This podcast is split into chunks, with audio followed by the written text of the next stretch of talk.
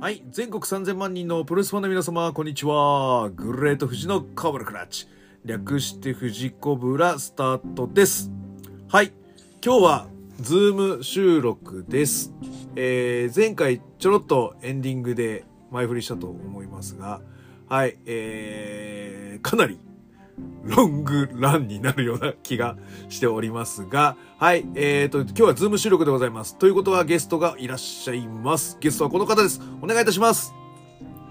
どうも、富士コブラをお聞きのお客さん、どうも、はじめまして。私、UWF 関東学生プロレス連盟 OB の、えー、2013年入団、ホテルニューハーフ大谷でございます。はい、大谷どうも、よろしくお願いします。久しぶりですね。いや、お久しぶりです、本当に。あれ、大谷は、そうなんだよ。だから、俺ら、俺は大谷っていつも言ってるから、いつも名前を間違えるんだよな、最近、近年の。お、お、あ、お、大谷、大谷だ、じゃなかったね、みたいな感じなんだけど、まあ、大谷、今日は大谷で来ていただいたということですね。そうですね、はいはい。C、CWP 以来ですか？し、あー、新木場。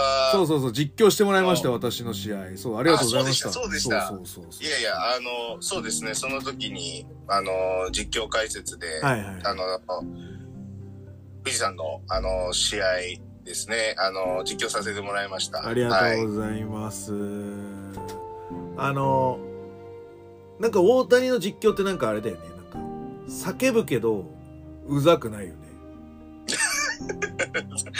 ですか、ありがとうございあれ、あれはなんか、なんか才能というかさ、なんか、現役の時から思ってたんだけど、なんかこう、まくし立てる時なんかこう、徐々に徐々に来る感じじゃないか。ます。いやーもう本当に、そうですね、実況解説に関しては、もう僕の場合は、その、アンドレ・ザ・モジャイアンと、はいはいはいはいあ。とは、チンコとミツキ、はいはいはい。この二人の、あの、いいとこ取りみたいなああ、なる感じほど、なるで、ほど作。らベースになってるんで、なるほど、なるほど。あとは、はいはいあの、半分、あの、見てるファンとしての素が、はいはい。素で喋ってる感じですね。なるほどね。なるほどね。あ、だから、こう、楽しんでんだぞっていうのがわかるわけだな、喋りながうら。ん。そういうことだな。で、大谷も、えっ、と、じゃあ、10 2013年入門なの？ほ2013年です。うはいじゃあ、同期は誰になりますか、私の同期は UWF だと、フェラなんてどうですと、は。はい、フェラなんてどうですかあとはい。あとはボジョレ女房です。ボジョレー女房。ボジョレー女房は、あのー聞いてる方々、ちょっと、あのーわかる？あの、リスナーの方がちょっといらっしゃるんですけど、割とあの、学生プロレスはそんな詳しくないっていう人も結構いらっしゃるんです。その中でもボジョレー女房は結構有名なんですよ。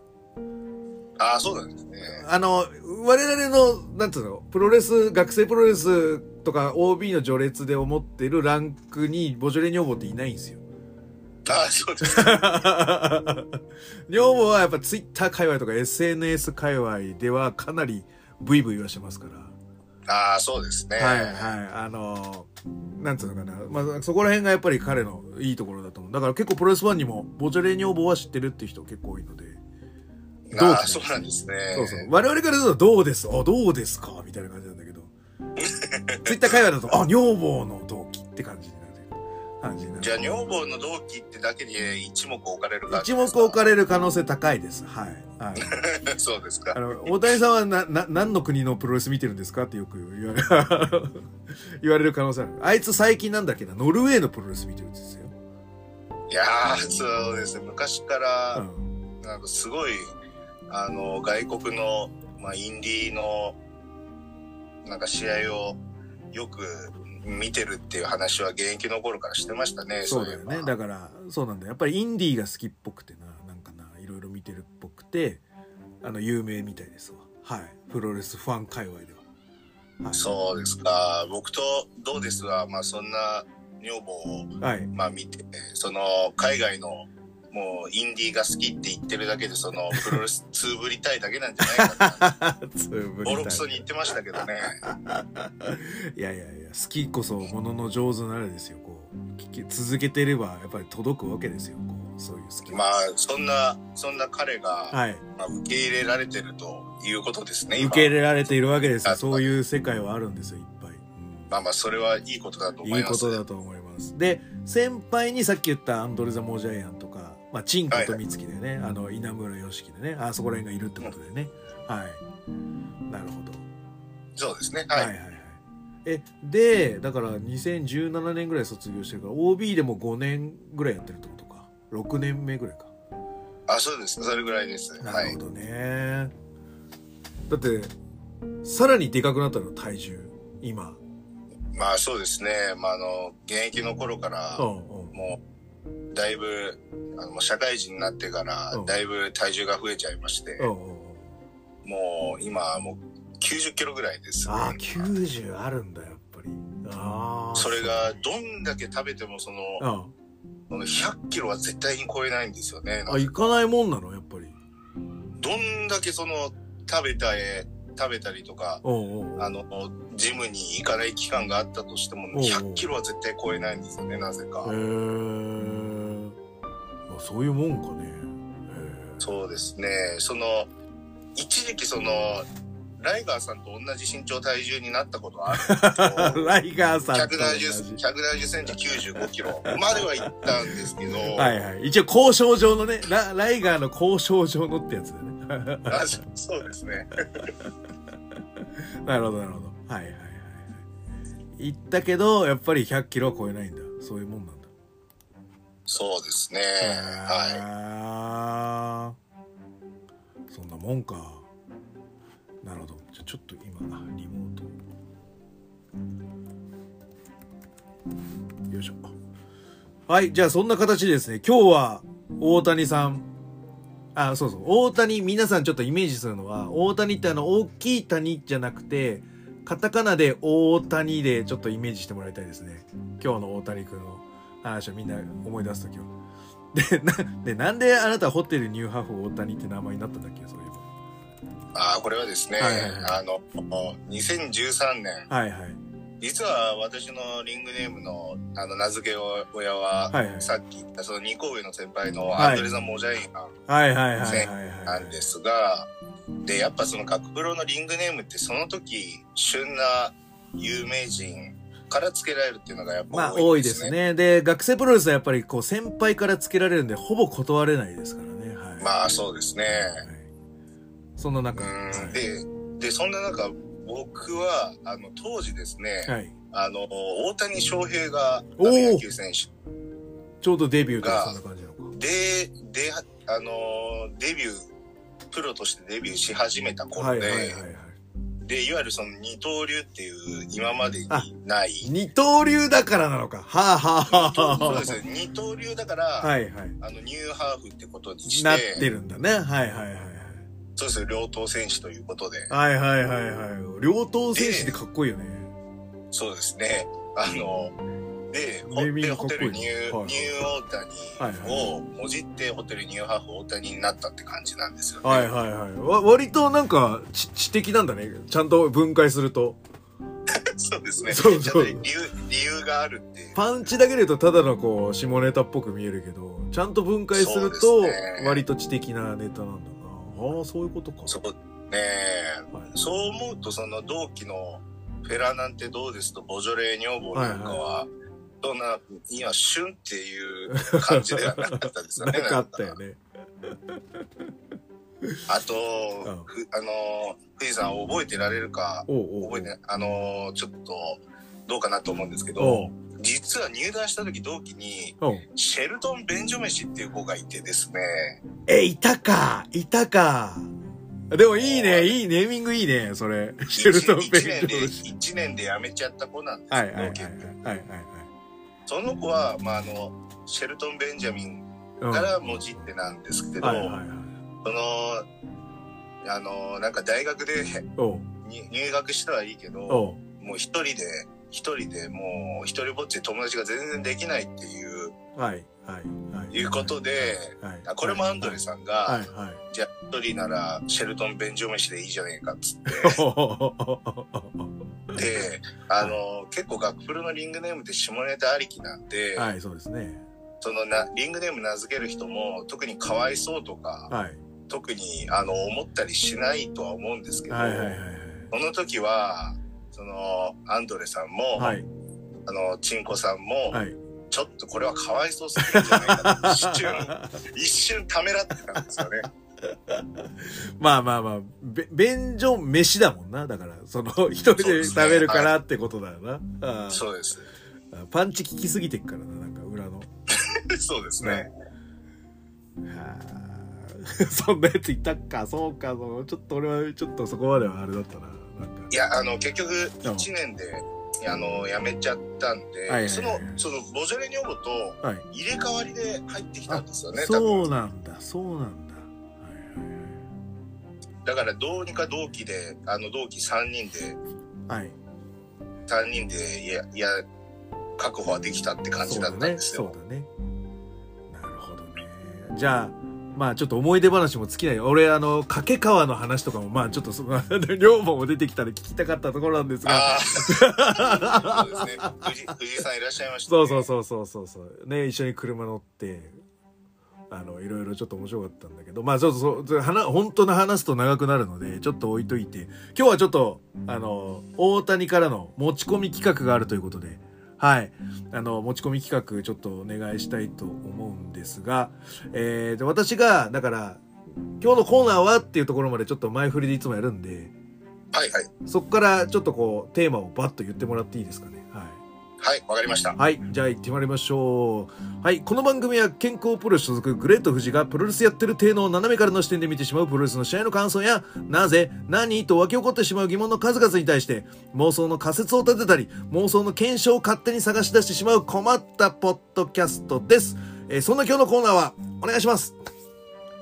はい。1980年代の全日本プロレスを振り返ろう。わー割と壮大な、壮大なテーマでございます。1980年代だからね。の、しかも全日本プロレスっていうね。はい。なかなか渋いところをつきますね。これ別、でも大谷ってさ、でもオンタイムじゃないでしょ？全80年代。あ、それを今言おうとしたんですけど。あ、ぜひぜひお願いしまあす。お願いしの皆さんに、あの、聞いてほしいのが、はい。私あの、1993年生まれなんですね。はいはいはいはいはいはい。で、もっと言うと、プロレスを初めて見たのが2000、2009年とか、あ、でもそんなに、そんなもんなんだ。そうです、高校1年生のはい頃なんで、はいはいはいはい。なんで、あの、もちろん、生ま生まれてないですまあまあ生れまれてはいないね。実際に、あの、オンタイムで見てたわけではないですね。まあもちろんでね。はい。で、じゃあなんで、なんで知ってるのっていう話になると、やっぱ今、今もですし、はいあと僕が高校生の頃って、あの YouTube に、あのそのプロレスのし興行の動画、はい。特に新日本プロレスなんか、どの地方の興行とかはい。ですら、あのその、その、興行が終わった数時間後に全部まとめてフルでドンとアップされてたりとか、はい。そんな時代だったんですね。はい。はい。なんで、あのーまあ、むで、昔の1970年代、80年代ぐらいの、はい。その、いわゆるテレビマッチっていうんですかね、はい。はい。の動画も、もうゴロゴロゴロゴロ YouTube に上がってまして、で、その、プロレス好きになった頃ですね、はいあの、もちろんその時は、まあ、あの、当時は新日本プロレスなんで、はいあの、田中とか中村とか、はい。をすごい見てたんですけど、で、いろいろ見る、見ていくうちに、その YouTube に、まあ昔の動画が上がってて、はい。あ、こんな、あ、この昔の動画もやっぱ見る機会があって、それがものすごい面白かったんですはい。よね。で、その中で、特に、あの、面白いなと思ったのが、まあ80年代から、80年から90年にかけて全日本プロレスはい。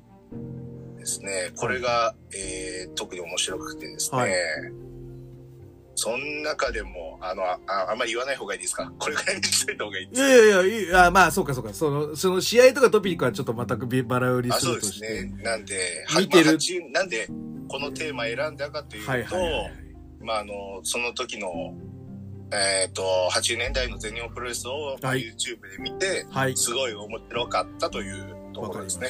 なるほどね。じゃあちょっとそれで、こう、いろいろと、わでね、俺は、俺はじ、俺も実はまあ、系統でと同じなんですわ。はい。あの、ちょうど俺が全日本プロレスにハマったのが、その1990年の4月、はいはいはい。3月、3月だな。いわゆる、えっ、と、天竜がちょうど出てくちょっと前の、はいはいはいはい。あの、カンナムエクスプレス対フットルースの、のアジアタック。で、サムソン風之が豪快に負けて、あの、はいはいはい。あの試合を深夜とかで見たのかな？その4月のタイミングぐらいですはいはいはい。ちょうど深夜に映ったとかそんな感じだったと思うんだよね。を、テレビで見て、そっから俺ハマったんだよ。その、ちょうどその四天王黎明期とかそんな感じで。だ俺はどっぷり全日四天王のと、あと、いわゆるつ強いジャンボ鶴田うんうん。はい。がもう俺のこの原体験のね、その高校1年とかそこら辺の。だからあー、そう。80年代を掘るとさその強い強鶴田になる過程が全部見れるっていうね。はいはいはいはい。だから結構僕は好きだったんですよ。なのでこの企画かなりですね私の中では美味しいというかはい。いいんでよ。そうですすね。今回、あの、富士山の方に、はいあの、ぜひ出させてくれって言ったのも、はいはいはい正直周りに、はい。はい周りで、あの、学プロの人たちも、はい。あの、80年代の全日本プロレスが好きな人なんて、まあ、いないんで、やっぱ世代、世代的に、それはそうだと思うんですけど、まあまあまあまあまその大御所の、はい。大御所の岸田くんでさえ、あはいはいはい。あの、1990年生まれですからね。そうだよね。そうだよね。だから、で、その誰かいないかなと思った時に、はいもう、富士山なら絶対分かってくれるまあ。わわかるよ。わかるよ。なだって一番好き好きというかはいあの今掘り起こしてなんつうのパクれるんだよな。あと あの実践で80年代の全日の展開とかって割とパクれるから。うーん、そうですね。美味しいんだよねいろいろと。参考になるのも美味しいっていうのもそうですね。で、すごい昔から、その90年、あ、80年代の全日本プロレスが好きだったんですけど、はい。まあその、その喋る相手が、まあいなかったんですよね。だからちょっとこういう富士山にお願いして、今回こういう企画をちょっと、いいですね。いいですねいやありがたいことですよ。あの俺あの過去に鶴竜対決だけピックアップした回を撮ってるんですよ。うわ、めっちゃ、あ、そ、そんあ後でちょっと調べたらリンクを、はい、送りますわ。ありがとうございます。なんで、鶴竜対決の第1戦から第7戦までは、割とこう、抑えてるんですよ、私、全部。ああ、そうなんですね。はいはいはい。なんで、まあ、それはそれでちょっと俺の得意分野になる入るんで、またそれはそれで喋るとして、まあ、80年代っても結構ドカッとでかいんで、まあ、ちょっと一つ一つちょっと紐解きながら、ちょっと行ってみましょうかということで、はい。はい。で、あの、えっ、とですね、この、アンカーというソフトで私、あの、ポッドキャスト撮ってるんですけど、はい。あの、大体あの、60分でワンパケット限界みたいな感じになるんですよ。はい。なので、えっ、と、もうすでに18分30秒喋ってるってことなんで、本題行く前に。もうそほそうそうそうそうもうそんなに経ちましたそうそう、もうそんなやってるんで、こう、ちょっとちょっとこう、あの、刻み刻みでちょっと行きたいなと思っております。はい。はい。いや、本当に長丁場になりそうですね。そうですね。はい。本当にど土曜の夜でよかったです。よ、よかったです。土本曜の夜はもう、オールナイトで行きましょうかということで。はい。で、この、さっき言ったその80年代のね、そのところ良かったっていうのもあるし、私のところで言うとこう、まあいろいろあるんですけど、僕の中で、この、80年代の全日本プロレス、重大事件っていうのを、ちょっとまとめたんで、当にはいはいはい。ちょっと喋ってもいいですか？あ、どうぞ、はい。お願いします。はい。あのーじゃあ、まず、大谷は、この80年の全日本プロレスのどこが好きですか？これはですね、はい。あの、もうズバリ、はい。あの、派手な、うん特にその日本人勢はいはいはい。で、もう派手な技だったりとか、うんそういった技を使うようなレスラーが、うん。あの、いなかったことですね。はいはいはい本当に、もうタックル、ラリアット、うんうん。もう、ブレーンバスタはいはい。ー、バックドロップ、もう本当に基本的な技そうだよね。を使って、自力で、もう自力の強さを見見せるレスラーが多かったことですはいね。はい例えば、その、好きなのが、はい。はい。もう本当に、まあ、天竜はもちろん、おおまあ、。一番、一番好きなのはやっぱ天竜あなんですよね。天竜なんだね。はいはいはい。で同じ福井県出身でおすし、ほうほうほうほあとは、やっぱその時に住んだらもう、SWS 移籍組う。の。なんで、はいはい好きなのが、特に今何人か挙げると、はいはい天竜、天竜。はいはい。天竜、やっぱアシュラハラ、あ、白原。はいはいはい。天竜アシュラハラ、はいアシュラハラは、あれですよね、SWS、旗揚げの時はいなかったですよね、確か。あの、その前に全日本プロレスから追放されちゃうんだよ。ああ、そうですね。あの、確か。賭博とかで。で、ああ、そうですね。で、なんか音信、そうそう、音信不通なのかのところ探し当てて引っ張ってきたみたいな感じなんで、確か。そうですね。あの、藤な藤さん、あの、はい劇画プロレス地獄編っていう、あの漫画、わかりますかね？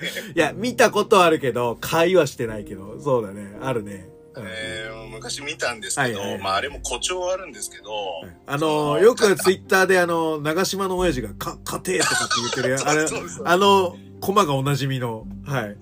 そうですね。で、その時に天竜が、うんまあ天竜って言ったらその、もう、流言法のもうパートナーですよ。そうだよね。その、いなくなったアシュラを、はい。確か北海道じゃなかったかなと思うんですけど、アシュラの地元って、はいはいはいその、その SWS に、はい。はい。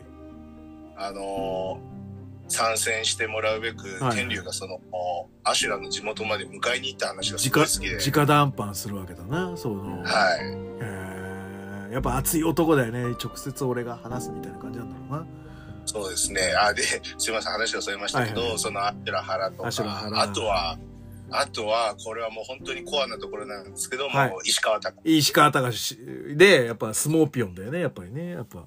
石川隆、その、その全日本の、まあ、80年代級参戦してた頃は、はい。あ確かに、相撲ピョンも使ってましたけど、やっぱ相撲タックルが、はいはいはいはいはい。やっぱタックル、あーやっぱタックルが、タックルだけであそこまで、あのー花があってうん、説得力があるってすごいと思うんですよね。やっぱ自力、まあ我々のね、特に UW 関東学生プロレス連盟って、そん、もうそんなに技を与えられないからね、1年生とか2年の初め。いや、そうですで、ね。やっぱり、こう、ね、最後の展開ってやっぱタックルで倒して、で、腰投げ食らうとか、もうそういうとこ持ってほとんどフィナーレの、まあ、め、見せ場のとこだからね。だから、やっぱこうタックル強い人見ると、いいなと思うよね。そうですね。で、僕も現役の頃、まあ、学、あのー現役時代4年間あって、はいはいはいはい。まあ、2年生の時うん。はは、ちょっとその、まあ、学年が上になって、いはいはい。あの、どうしてれば後輩に対して強くうん。先輩感を出せるのかっていうところに、やっぱ最初は、うんやっぱ技の多さはいはいはいはい。っていうところに走っちゃったんですよね。はいはいはいはいはい。ただ、やっぱそれだと、今、あの、まあ、学生プロレスの興行を見見に来るお客さんって、ほとんど、まあ、プロレス初初見の人が多いんですよね、やっぱり。そうだね。うん。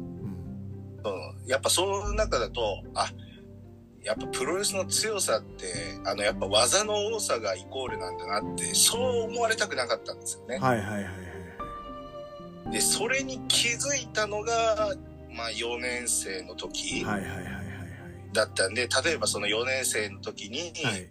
あの、その時の1年生、はい。はい。あの、なんで僕が4年生の時の1年生の UWF の子っていうと、あの、デンジャラス兄ちゃんとかだったんですね。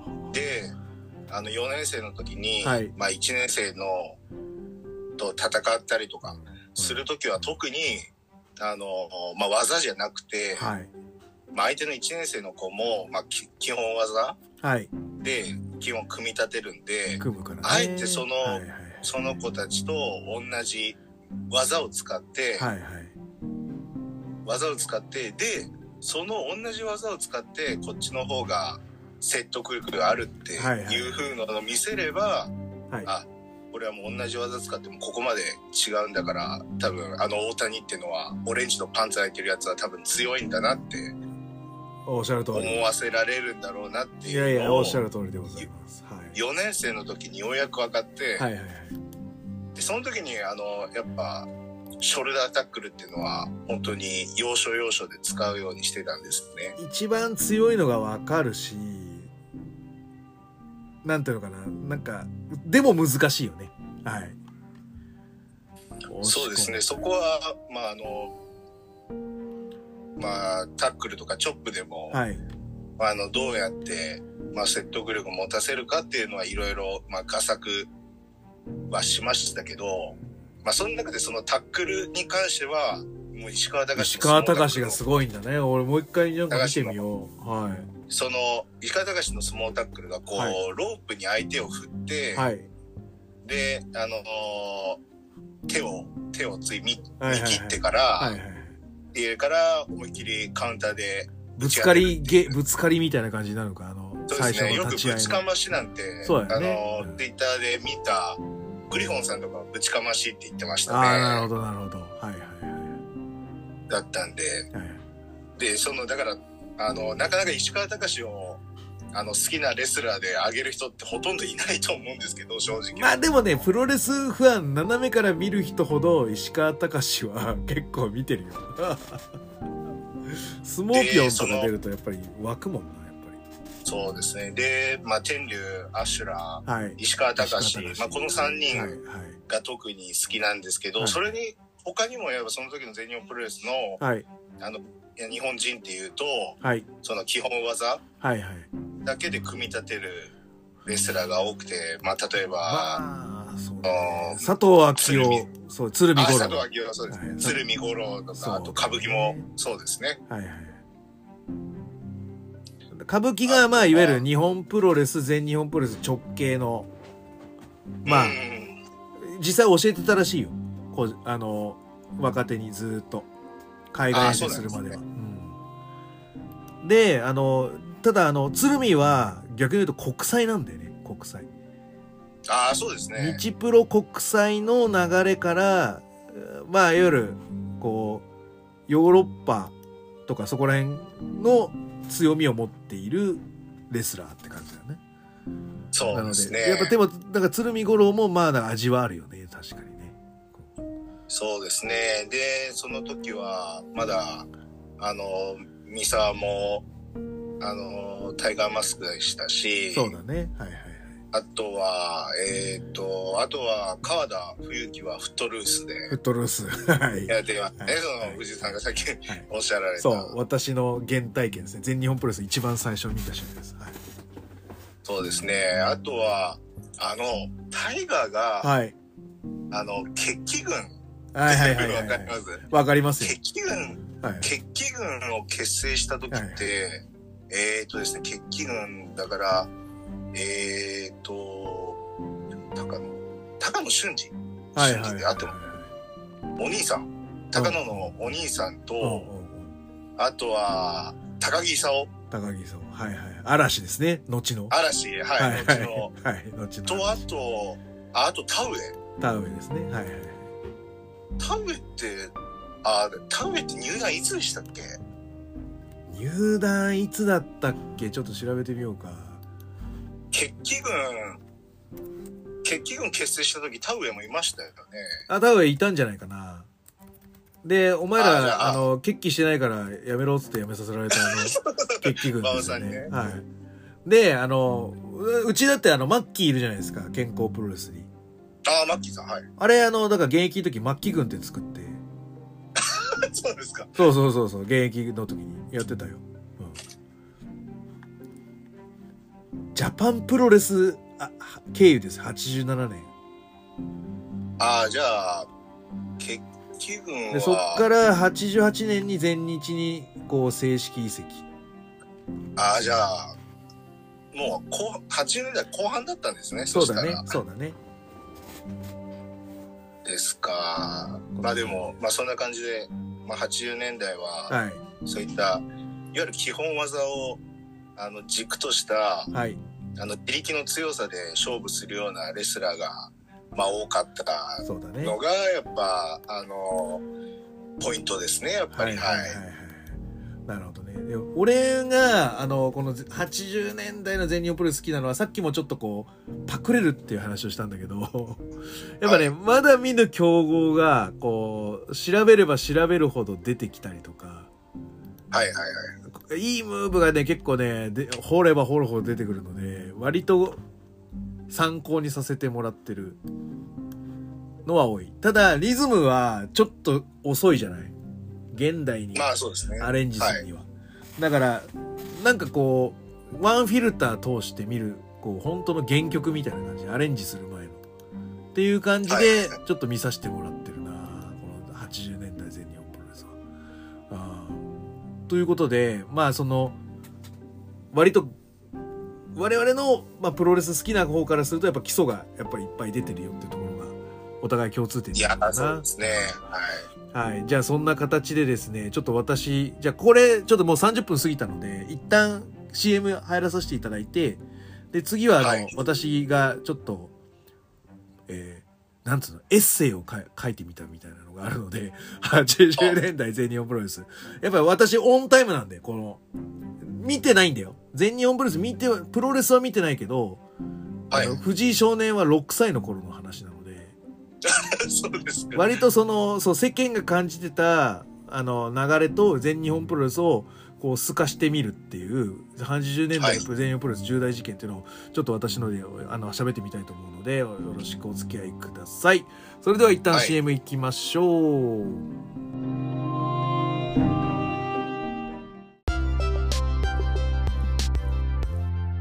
はい、奈良なんです。娘ですあんたさ、最近の一押しのレスラー誰？よえー、ひろめちゃんと全日のジェイクでしょ。え、何言ってんの？何よじゃあ。やっぱりノアの藤田和幸野獣とさ、全日は青柳亮生じゃね？ええー、ええー、そんな親子が繰り広げるポップなプロレスポッドキャスト、ボストンクラブレイディオ。ハッシュタグボスクラ関西の大会レビューを中心に更新中。みんな聞いてね聞いてね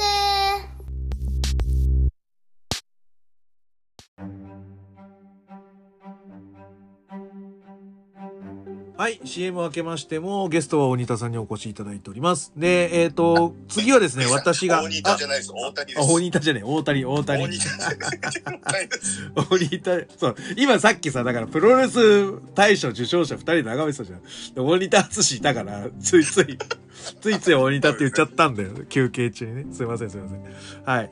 じゃあ私はちょっと金麦をいただきながら、あの、えっ、と、喋ってみたいと思います。はい。で、この80年代の全日本プロレスっていうのは、私、あの、以前、あの、全日本プロレスを、なぜ私は80年代見なかったのかっていう、自分の中で疑問がありまして、一回調べたんですよ。はい。この全日本プロレス中継があった時に、私は何をしてたのかっていう子供時代。はい。まあもちろん生まれる前は見てないんだけど、この幼少期を過ごしてたこのタイミングでなんで見てないのかみたいなのを、なんかいろいろこう突き詰めた時がありまして、で、これポッドキャストでも喋ってたんですけど、なんで割とね、この、全日本プロレス80年代、80年は土曜の5時半。はいはい。でそれがずーっと続いて、85年の10月からはど土曜の9時になるんだ。あ、7時になるんだ。19時。で、それが3年続いて、88年に、こう、10時半になる。はいはいはいはい。で、あのー90年ぐらいからまた深夜に行っちゃうみたいな感じですね。で、ちょうど俺が見始めたのはこの深夜に移った時なんだよね。はいはいはいはい。でこの土曜の5時とか、その、土曜の7時とかって、やっぱり子供にとってはね、割と強い番組があったんですよ。まあそうですね。その土曜の裏みたいなのは。なので、はい。なんつうのかな。やっぱ見れてないのも納得っていうのがちょっと俺の中で検証した結果だったんだけど、はいはい。その中でも、まあなんつうのかな。私、6 80年は6歳なのね。で、6歳から、こう世間とかが時代を感じてたものはわかるそこと、まあ、全日本プロレスがどうリンクしてるのかっていうのはちょっと私なりにあのエッセイをまとめてみたのでちょっと見てほしいですはいわあ、すごい。はい。で、私の中の、えっ、と、1980年、藤井6歳からスタートします、このエッセイ、ちょっと聞いてみたいと、聞いてもらいたいです。で、要はですね、漫才ブームでした。漫才ブームって知ってます？どんな感じか。まあ、その、なんでしょう、R&B、R&B って言われてるあ時ですかね。あ、あえっ、とね、まあそうだね、あと、ビートたけし、2ビート、はいはい。あとははい安清、安志清とか、ああ、あとはですねは。い、B&B、あの、島田洋七洋八とか、新助竜介とかですね、こういう R&B じゃなかったですね。R&B、B&B だね。その、もみじまんじゅうの B&B。だから、ここら辺がね、あの、ザ・ボンチとか、ここら辺がね、大ブームになりまして。どこのお茶の間でも、このね、漫才ブームの誰かが出てるみたいな。ザ・ベスト10なのに、歌番組なのになんかザ・ボンチが出てるとか。なんで？みたいな。ザ・ボンチって、あの、はいボンチおさむおさむちゃん、そう、おさむちゃんですの、あれ大人気だったんですよ、お茶の間で。ああ、そうなんですね。はいでななんとか殺人事件みたいなのでなんかボンチがボンチおさむが歌ってたりとかなぜかベスト10みたいな、うんそうそのぐらいどこのテレビ見ても漫才師がいるみたいなそういうブームがあった頃がこの80年です。でまだですねその美的センスみたいなのが磨かれてなかったのも80年と僕は思ってます。はいはい。イケメンじゃなくても主人公になれた時代の最後のあたりですここが。はいはいはい。で、あのーどういう人が主役だったかっていうと、あの、石立哲夫っていうやつ。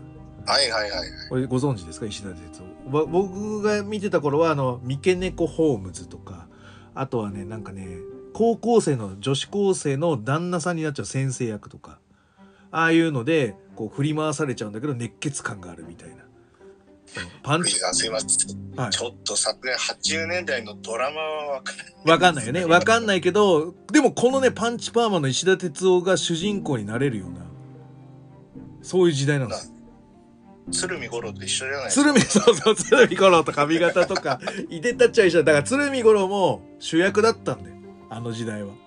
だから80年代は、その、80年代の全日本プロレスは、その、はいはい。なんでしょう、あのその、高木勲みたいな、ああいうあんこ型とかでも別に良かったんですよ。はい。が多かったんですね、本当に。そういうのに無頓着というか、まあそういうのを意識しなかった時代だったんだよ。で、お茶の間の人気者がイコールテレビの主役で良かった時代ね。はいはい。で、あとですね、漫画とか、そういうね、表現の仕方も、それまではその劇画タッチ、巨人の星とかさ、はいはいはい。ドカベンとか、ああいうのが流行ってた漫画も、徐々にライトな作風に変わっていくんですよ。僕大体もう6歳ぐらいから漫画読んでたんで、その漫画の変遷みたいなのも割とこう敏感に感じるんだよね。はいはいはい。で、この頃にメゾン一国とか、はいはいはい。わかる？高橋留美子ドクタースランプで鳥山明。はいはいはい。ここら辺が出てくるんだよね。で、あの、ウルトラマンとか仮面ライダーってちょうどこの、やってない時期なのね。で、ポンとこう、はいウルトラマン80とかっていうのが出てたりとか、はいはいはい。仮面ライダースーパーワンみたいなのが出るけど、割と人気なくて、続かないみたいな。ほうほう。ハマらない時代なんだよ、なぜか。うーん。でこう表現の仕方とかいろんなこうなんつうのかな世代の交代みたいなのが音を立ててやってきてる時代なのはいはい。で私ね1974年この6歳の藤井少年は、まあ、いわゆる社会学的に言うと段階ジュニアと呼ばれてる世代ですほその段階の世代の人が子供を産んでるその子供たちが多い世代う。第一次ベビーブームってやつですか？そうですそうですまさにそう俺の2個上がから俺らぐらいがベ第一次ベビーブームみたいな感じ第2次か第2次はいはいはいはい。だからすごい 2, ですね個上はだからキムタクとかそこら辺がいるし。はいはいはい。はい。で、この頃の全日本プロレスは、もうまさに外人天国。はいはいはいはい。でまずはあの提携してる NWA ルートねテリー・ファンクドリー・ファンクのファンク兄弟。はい。ファンクスね。あとハーリー・レイス、ね NWA チャンピオンとして来日してきたりはいはいはいディックス・スレーター。はい。はい。あとテッド・デビアス。はいはい。もう今でもね、まあ、名前で有名なところがここら辺は出てきますと。うんうん。だし独自ルートのブロディとか。ブはいはい。ッチャーとか、デストロイヤー。ここら辺も定例参戦ということは、この時、はい。ハンセンは、あ、ハンセンは新日、ハンセンは新。日なんです。はい新日です。はいそうです。じゃあ、じゃあこれ引き抜き前の、あおっしゃる通り。そうですね。おっしゃる通り。80引き抜き前です。年前半は80年なんでね。はい。引き抜引き前。き抜き合戦の前。そうですそうねですそうです。でえっ、とメキシコ系でもマスカラスドスカラス。うん。そしてですねこの今あのノアで活躍してるイホデ・ドクトル・ワグナー・ジュニアのおじはいはいいさん、はい。ドクトル・ワグナ。ーここら辺も実は来日してるんです。1回だけだけど。ジュニアでもなく、ジュニアでも。ジュニアはやっぱあれじゃん。あのシルバーキング。新日じゃん。あーワシントンだけどこのお父さんシルバーキングのお父さんのワグナーのおじいさん。もあのあーそっか1回ね。来日してるんですね。このぐらい。外人天国でなぜか新日と提携してるはずの WWF からブルーの301も来るんですねはいはいはいはいはい。もう違い方形みたいな感じで301に関してはうんやっぱ人気レスラーだったんでこれ前日301のが来た時は、はいあの、ハンセンに首折られる前ですかね。えっ、とちょうそうだねえっ、とちょうあでもねちょうど首折られる前後ぐらいまさにそんな感じだと思う。で70年代もちょこちょこ来てたのよ301もでこの2年後ぐらいに引退するんだよ来年かその次の年ははいはいはい。で多分だからこの80年代で来てすぐ多分首折られてるとかそんな感じだと思はいはいはい。うっていうのもあるし AWA からはバーンカニアとかはいはいはい。もうなんか世界中の外人レスラーがやっぱ全日本プロレスに来てるっていう印象いや、強かったですね、そのコネクトっていうのははいやっぱり。やっぱね本当に一番なんか充実してたのが1980年だったかもしれないでこんな中、はあのニック・ボックウィンクル鶴田の AWA 王座戦あ、これは有名ですね有名。この試合は有名ですね。あの、あのテリー・ファンクが特別レフェリーやったやつですね。やつやつだと思いますねはいなんでここれがデビューしたというのがあってまだそのあなんか外人ですよで全然良かったっていうそういう感じ？がうん1980年。です。はい。続いていっちゃってもいいですかこれ。はい。で81年藤井7歳小学校2年生。これはねいよいよ世代交代が出るんですよ。で漫才ブームは終わっちゃうんですよこれ。パーンって。はいはいはい。で終わっちゃったら次何やるかって言ったら俺たちひょうきん族っていうのが始まるんですよはいはいはいはいはい。でこれであのなんつうのフジテレビがバラエティーという枠でテレビに仕掛けてくるわけですよはいそのはいはい。生きのいいやつらをこう集めて面白いもんやりますよみたいな感じでその時の裏が8時だよ全員集合なのよはいはいはい。ドリフでドリなんでやっぱりねひょうきん族の新しいのっていうのがやっぱちょっとさハマるんで今までずっとドリフ見てたけどひょうきん族行っちゃうっていう人が多くなってくるのがこの時代はいはいはいはい。で俺はあの一番最初のえっ、とね番組の尺的に言うと8時から8時10分か15分ぐらいまではドリフがあの生舞台やるんだよはいはいはい。でやっぱ生舞台を見たいから舞台見るんだよで終わって、でーんふんばらばっぱふんばらばっぱふんばらばっぱっぱっぱっぱっていうこうドンって展開がこう変わってでそうするとなんかちょっとショートコントとかアイドルの歌とかに入るんだよそこのタイミングでひょうきん族に変えるでひょうきん族はそっから30分過ぎぐらいからたけちゃんマンが出るんだよなでこのたけちゃんマンが面白くて後半はひょうきん族でそこからこうザッピングしながらどっちが面白いか見るんだけどたけちゃんマン30分過ぎに入るともうたけちゃんマン一定で最後こう最後はあのエンディングでこう NG してる人とかが懺悔するんだけどあの神父さんがバツってやると水かぶるみたいなはいはいはいはいはいはい。あれがちょっと新鮮で最後はまたひょうきん族が締めるっていうそういう流れになって結構このザッピングのバトルが激しくなってくるんだよねこのいやー、そうですね。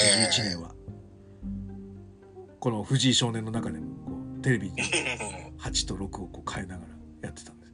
でこうキャッチフレーズでいくと全員集合から俺たち。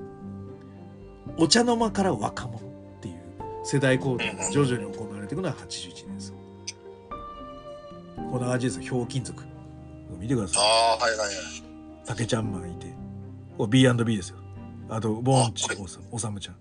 しんすけ。これ、これ山田邦子ですか？山田邦子そうこここ山田邦子。でここさんまだよ。ああ、さんまさんです、フロントメンバーがだから西川のりおはいはいはいはい。でこの島田洋八洋七か洋七。はいはいはい。山田邦子さんま。でたけし。これがフロントメンバーでで2列目にしんすけがいたりとか。はいはいはいはいで後ろこれ春安子恵子だねこれね、はいはい。はいはいはいはい。あとこれこれこれあの、えー、三郎四郎だなはいはいはい。こんな感じがやっぱりこうひなんかちょっと新しめだったんでなんかこう若い力みたいなはいはいはいはい。で漫画もうるせえやつらが出てきてうるせえやつら、あ、この時なんですねこの時ですねキャプテン翼はいはいはい。こう絵のタッチもこうまたこうライトにおしゃれにみたいななってきてやっぱさっき言ったようなあの石立哲夫みたいなのじゃなくてだんだんかっこいいみたいなのが力を持ち始めてくるんですよ、なるほど。はい、結構さんまはかっこいい枠でブレイクしたからねそうですね。お笑いの中でもっていう話なのでそんなね時代の中でこうし俺は新日見てたんだよ実ははいはいはいはい。だタイガーマスクなんだよねこの頃ちょうどダイナマイトキッドと構想を繰り広げてたはいはいはい。なんでもう俺はおプロレスといったらもう全日は知らなくて新日しか知らなかったっうんうん。ていう時代。そんな中全日本プロレス何やってたかっていうと国際プロレスが崩壊するんですよ。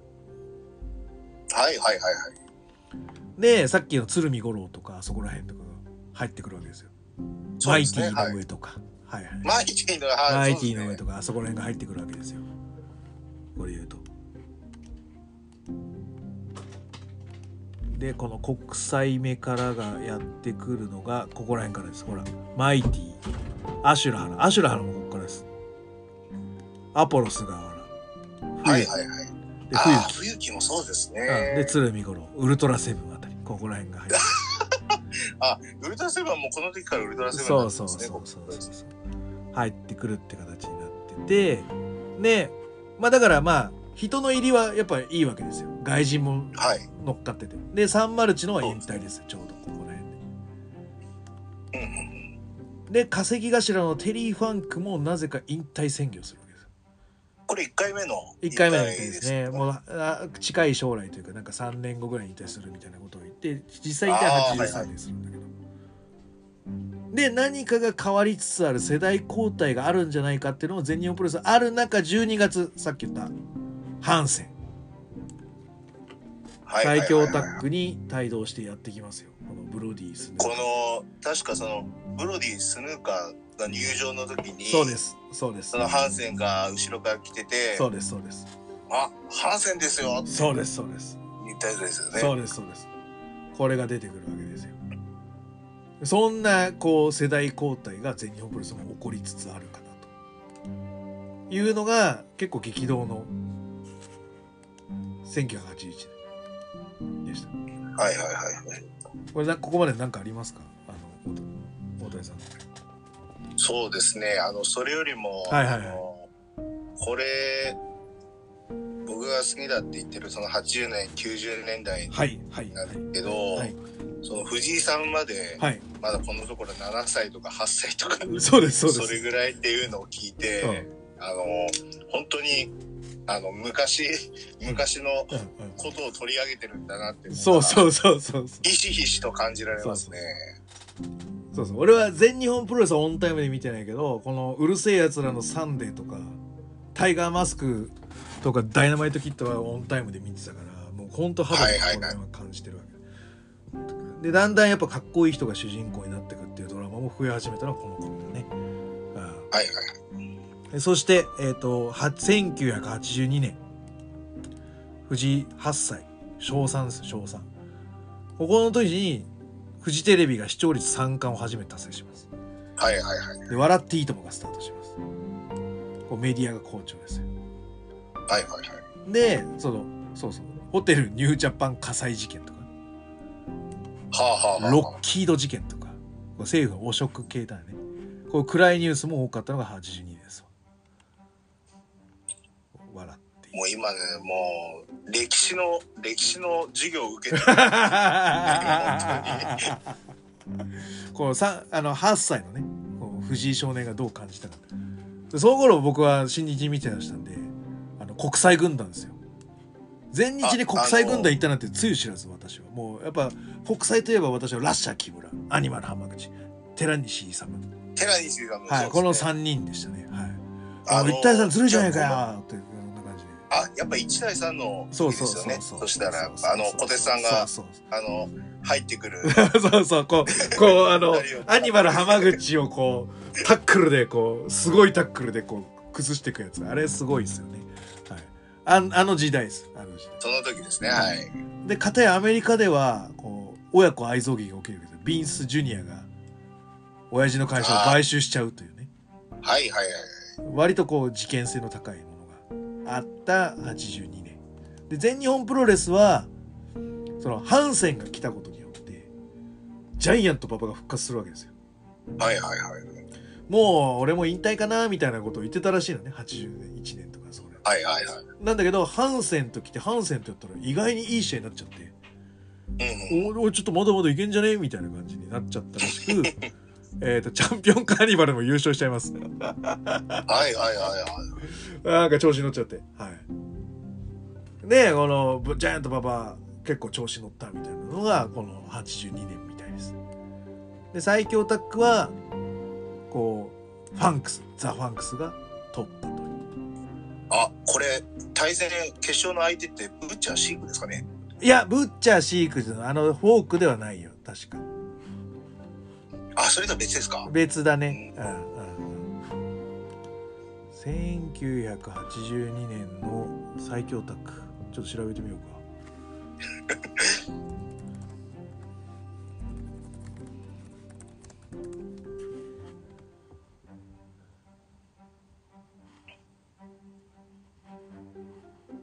レイス・ディックズレーター。時間切れ引き換え機最後ね決定戦ってなかったんでこの頃はいはいはいはい。なんでなんかこう最後こうこんな感じ時間切れで優勝みたいなでファンクス優勝みたいなそんな感じちゃうああ、単純な勝ち点で。さあ勝ち点勝負だったんだねこれ多分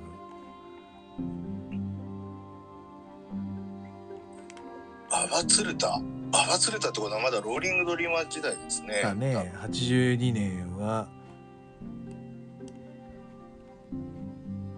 だね最後ハンセンブロディハンセンブロディ組が勝つかなってところで。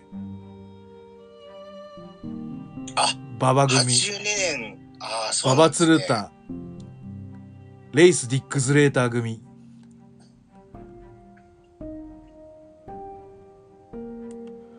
あでも最後でも反則勝ちみたいだよ。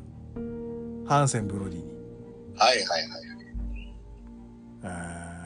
で初戦がねなんかねハンセン・ブロディ対このリッキー・キンボンドと J・ ブラッドなんちゃらみたいなこれが結構あの YouTube で出てたよ最近。ああ、本当ですか？うん。これ面白かった。そういうことですね。はいそんな感じの82年。でこの頃のこの年に川田俊明デビューです。あはいはいはい。あと大仁田もチャボゲレルから NW ジュニアを獲得みたいな。アメリカで取ったやつですね。はいはいはい。でこのやっぱテリー引退だから大活躍ですよ。4月8月11月10世シリーズ反戦はいはいはい。ただブロディ・ハンセンも結構出ずっぱりだったし。うん。フレアもこの年からちょっと参戦。NWA チャンピオンの際で大体世代交代がもう全然出てきてる。で私はこの大好きだったハンセンが全日本にいたことを全然知らなかった でホホワルク・ホーガンを見てハンセンだって思ってた頃です僕。であの面白いのがあの数年前に母ちゃんからちょっと家を整理してたらちょっといらないのが出てきたんであげるって言われたのが俺が小学校の時に買ってためんこうわすごいじゃんとこれタイガーマスクこの丸麺めんここれがね出てきたんですよ。やっぱ俺ハンセン好きだったんで。ねいやー若いですね。ハンセンの写真が当たり前かもでもタイガーマスクと一緒に出てくるってことは新日時代だと思うんだよね多分。だって俺全日見てないから。ね。新日時代のハンセンのこの若いこの天下の派っていうまあこんな頃が私の昭和さんでしたということです。はい。で9歳。藤井藤井少年9歳。こっからなんつうのかな私ね大谷わかんないかもしれない。けどこのミームいろいろ夢の旅っていうのがねテレビでやりまして。すいません全然わかんないです。これ。結構ね俺の中でハマったんですよね。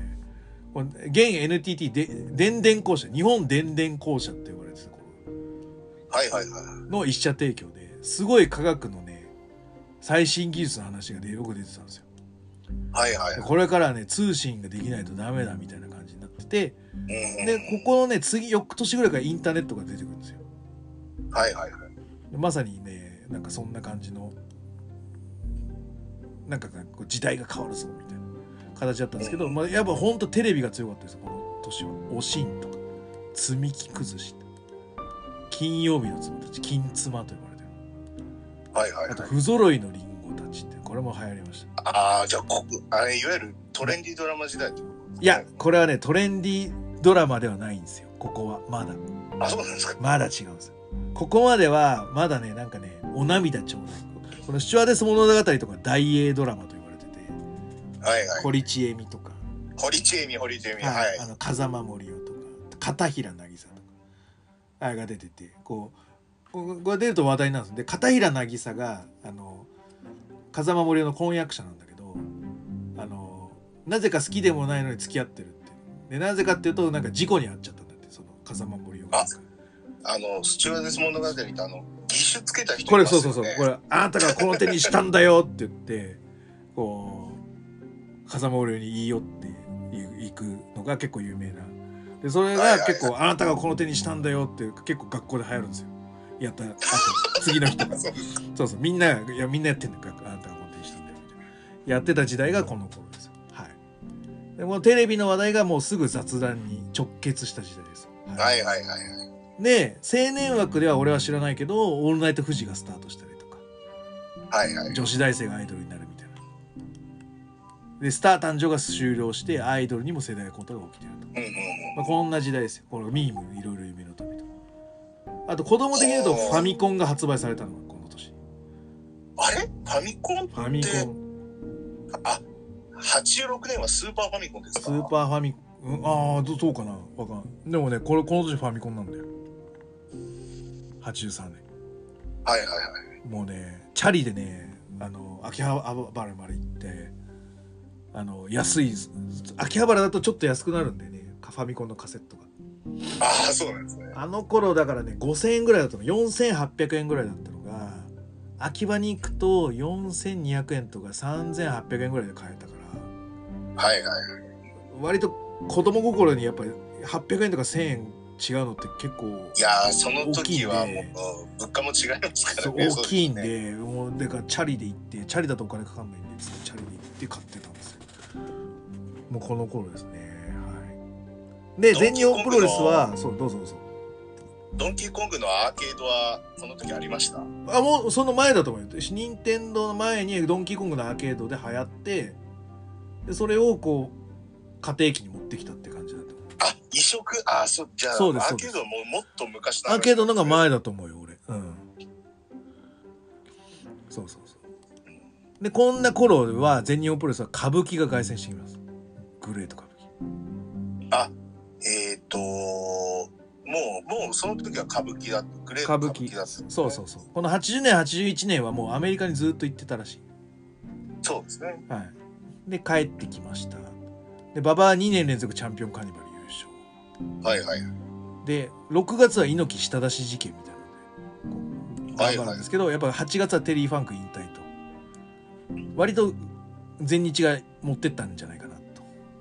うんうんでちょうどこの頃ルーテイズ杯決勝とか行われましてうん。すごい。腰中これ腰中美沙の動画あるよねルーテイズ杯決勝これは有名ですね、この試合そは。うそうそうそうそうそうさっきまさに言ってたその腰投げとかタックルのやつがこう結構続くやつですよこれがそうですね。で、二人とも、もう赤のショートパンツで、はいはいはいもう全く同じビジュアルだったんですよね、見た目はそうそう。そうあ、ルーテーズ杯か。ルーテイズ杯ですよこれが、はい、アスナロ杯じゃないんですね。アスナロ杯ではないですね。我々 UWF ねアスナロ杯夏合宿の時にやりましたよねなんかね。はい。けどこれルーテイズ杯なんですその前の時代は、はい、で最強タッグはハンセンブロディですね。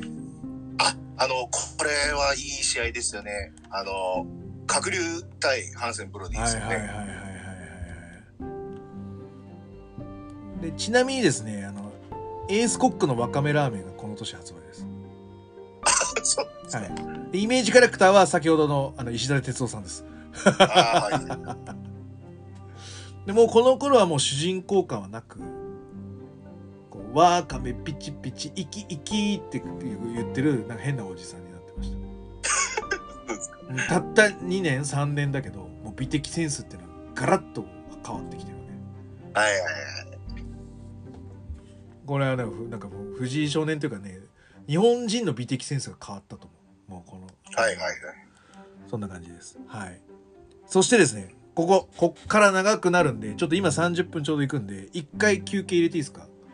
あ、そうですね。はい。1984はめちゃめちゃ長いんで。いいですかね？はい。じゃあちょっと一回はい。休憩入れます、休憩です、はい。